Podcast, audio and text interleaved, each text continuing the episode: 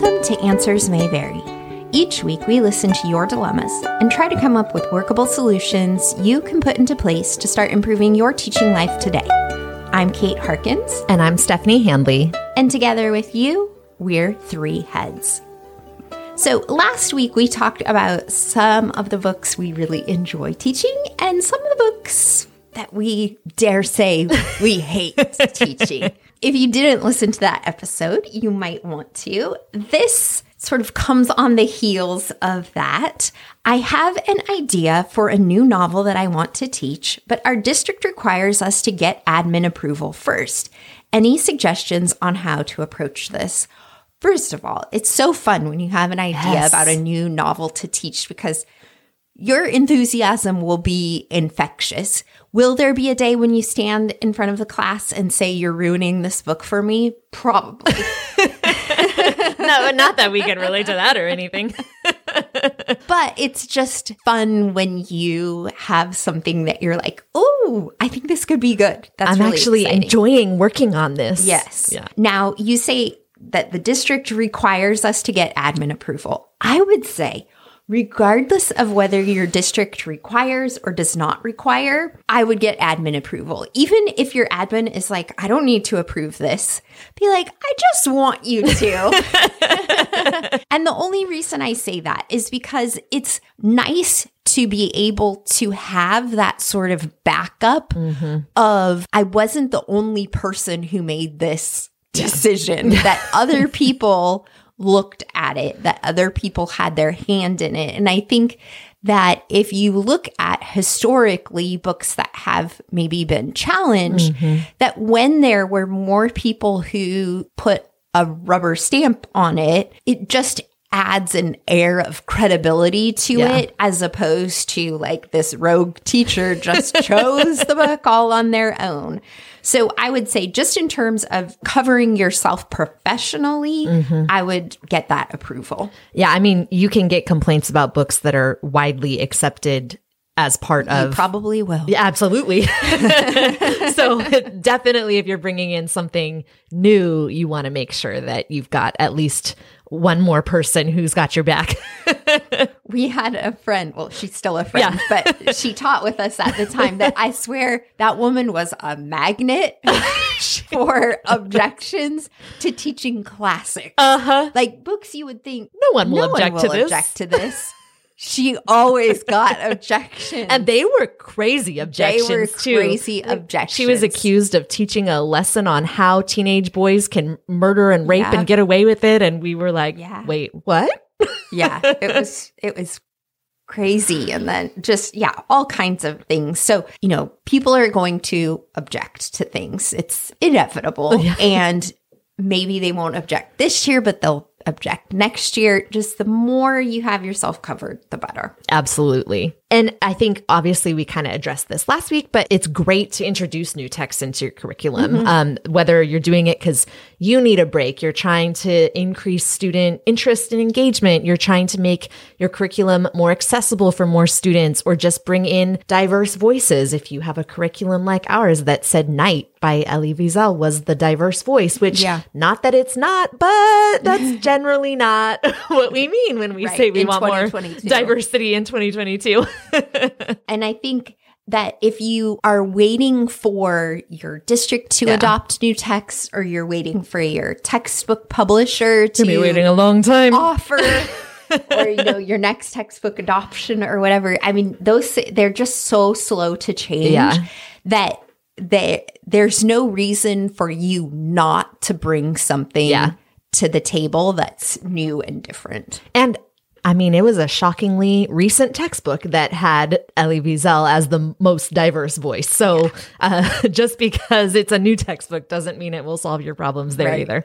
Right. One thing you want to do is read it yourself first. now, we are not suggesting that anyone who would listen to our podcast would go in and want to teach a book they hadn't read themselves before and be like the pioneer for it. But read it yourself first with an eye to from page one, I'm going to be mm-hmm. teaching this book. because we have a tendency to read differently Yeah. when we are thinking about teaching a novel. That doesn't mean that you should be thinking about like, what am I going to do with this novel? How am I going to teach it? Yeah. But just be thinking about, okay, if I had to, am I going to stand up in front of the class and read this passage? Am I going to stand up in front of the class and host a discussion about this? And sometimes things that if you read them a couple of years ago, Yeah. you may have forgotten the details or You're just reading it for yourself. you just read it for yourself and some things like just didn't even register as being objectionable or something that people would object to because I think lots of times as English teachers we tend to be fairly open about things that we're willing to read just because I don't know the whole point of English point. and reading is to hear new voices and different perspectives and gain empathy. right we tend to value the first amendment just just a little. But I think also, especially in high school, you tend to be more open just because of the types of people you encounter Yeah. and the experiences your students have and what they go through Mm-hmm. and just the diversity of their experience. And just really wanting them to read a book and like it. And if this will get you to read and like it, okay, let's do it. Yeah. I think to add on to what Kate said, I can agree to that. I'm a, I'm a fast reader and I like YA. And so Mm-hmm. I'll just remember an impression of a book, but it is very different. And I think I, there was one, I was so excited to read this book because I've always loved mystery. Uh, mystery, it's relatively recent that YA has really had a lot of options in that mm-hmm. genre. And I was so excited that this book that I was loving and it was page turning and I got to the end and I was like, I'm gonna get sued if there's a school shooting at our school. and I just was like, I'll put it on the shelf and I hope some kids read it and I'll tell them I liked it, but I will absolutely not be reading this as a class. Yeah. Yeah. you want to think about making sure it's appropriate for the classroom, just in terms of when we say appropriate for the classroom, don't be thinking about philosophical differences because We'll always we'll always have disagreements. And as we said a minute ago, that's the point of reading and English Yeah. is to engage with voices you might disagree with. Yeah. Sometimes even the books that you teach, you may philosophically Yeah. as as a private citizen Right. disagree with the book, but you're like, well, I can teach it. I don't have to personally believe in Yeah. it. When we talk about is it appropriate for the classroom, think about more in terms of like age appropriate for Yeah. the classroom. Are you going to be the person to introduce Mm-hmm. students to a topic or an issue that societally we maybe expect parents Yeah. to? I think sometimes it can be difficult to leave parenting to parents Yeah. because some parents are going to let the school do it. But if sort of a typical parent would say that's something that should be taught at home first Yeah. and then explored At later school. in the Yeah. classroom. So think about it in terms of exposure to violence, Yeah. exposure to language, Mm-hmm. exposure to um maybe how descriptively uh, romantic interchange is described. Yeah. Yeah. Yeah. Because there's a difference between knowing it happens and some books are very descriptive and Right. some students are not ready for that being required reading from their teacher. Right. And I think because lots of times with this idea of bringing in new books, you're trying to bring in something that's really going to engage your students. Yeah. And what engages high school students tends to be pretty provocative. Yeah. And that's fine. Right. and and I think I always feel like I would much rather my child read about it in a book than Yeah. feel the need to go out into the world and experience or even watch it on the internet. or yeah, watch it on the internet. Obviously, there's always going to be some parent who says my child should not read a book that has the F word in it. Right. But if you can say, well, the use of the F word here is showing something. Yeah. You know, it's not gratuitous, that Right. kind of thing. Then you tend to be able to get through things. Or, you know, you're a senior in high school, and while I would prefer your student not use this word in the classroom, they maybe have heard it before. Right. Right. maybe not an argument you want to use with a seventh grader, but I feel like by a senior year in high school. Yeah. Another thing you want to do is talk to your department chair or school librarian for two reasons. If the book's already on the approved list for your district, it's going to be really easy to get that approved. Mm-hmm. We brought in a new text one time that it was on the supplemental text for our mm-hmm. curriculum. And so that was pretty easy to get approval yeah. for. It's also helpful just in case you're not aware to make sure you're not stepping on anyone else's toes and you're not in the school book room grabbing a book and then that was actually the book that the teacher the next grade up always teaches and now mm-hmm. you've like ruined their curriculum for the next year and mm-hmm. that just gives you headaches you don't need or want to have. So it is good just to kind of make sure someone who is aware of what's being taught at the school can vouch that like that's an appropriate choice. Yeah. Also your school librarian has some insight. They definitely have resources that you don't in terms of maybe the general feeling yeah. in your school district. Yep. Or if they've heard about controversies that you haven't, they're not going to tell you one way or another right. what you should or shouldn't do, but it's just nice to have that input. Yeah. And you know, different teachers have different tolerance levels oh, for, for sure. how much headache they want to deal with. So you may be fine with it, but it's helpful to know what you're getting into. Mm-hmm. When you communicate with admin, you definitely want to have thought about and discussed a plan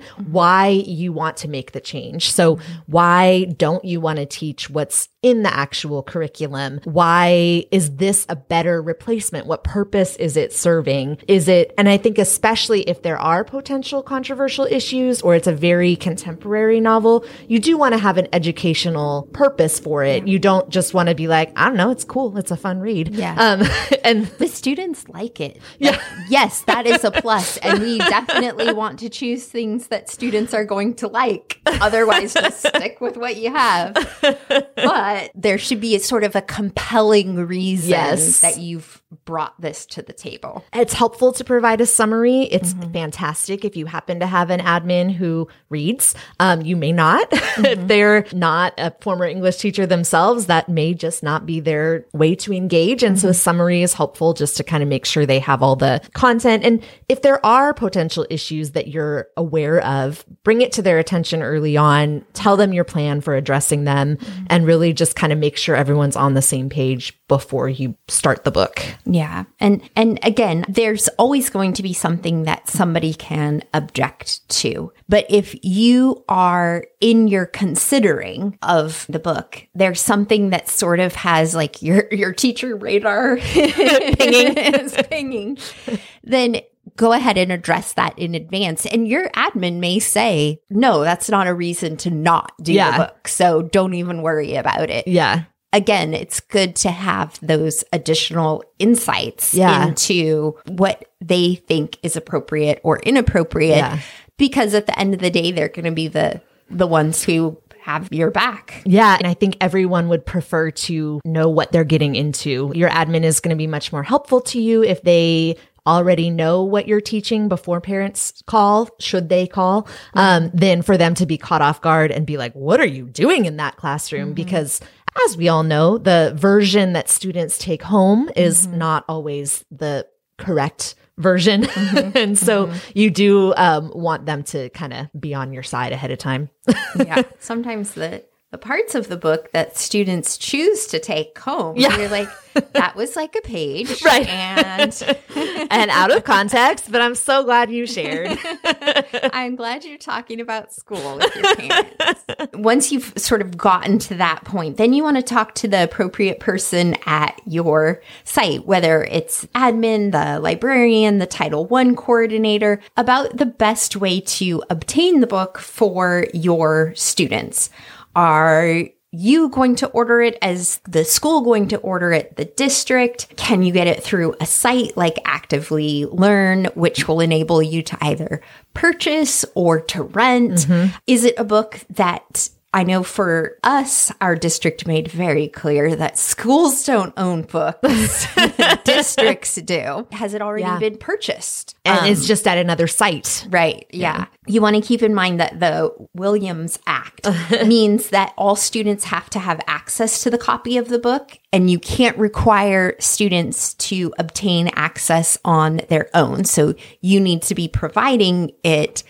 Is that going to be possible? And some schools are willing to, you know, bend over backwards to find those monies and other schools are like, sorry, we don't have, that's great. You should teach that, but we don't have money for right. it. but you hear stories all the time about teachers who get projects funded through whether it's grants or Kickstarters mm-hmm. or GoFundMe's. So mm-hmm. certainly mm-hmm. that doesn't have to be a reason not to teach it. Mm-hmm. Um, but obviously, like you're going to have to take some extra steps if your site doesn't have that kind of funding. If you're going to reading class, you could maybe just get a class set. I'm not a huge fan of that. I don't like that yeah. idea it means that nothing can happen anywhere but but in your classroom. In your classroom, which I in an ideal world, yes. Yeah. but can we read a book and do the work for the book all in all class. in the same place?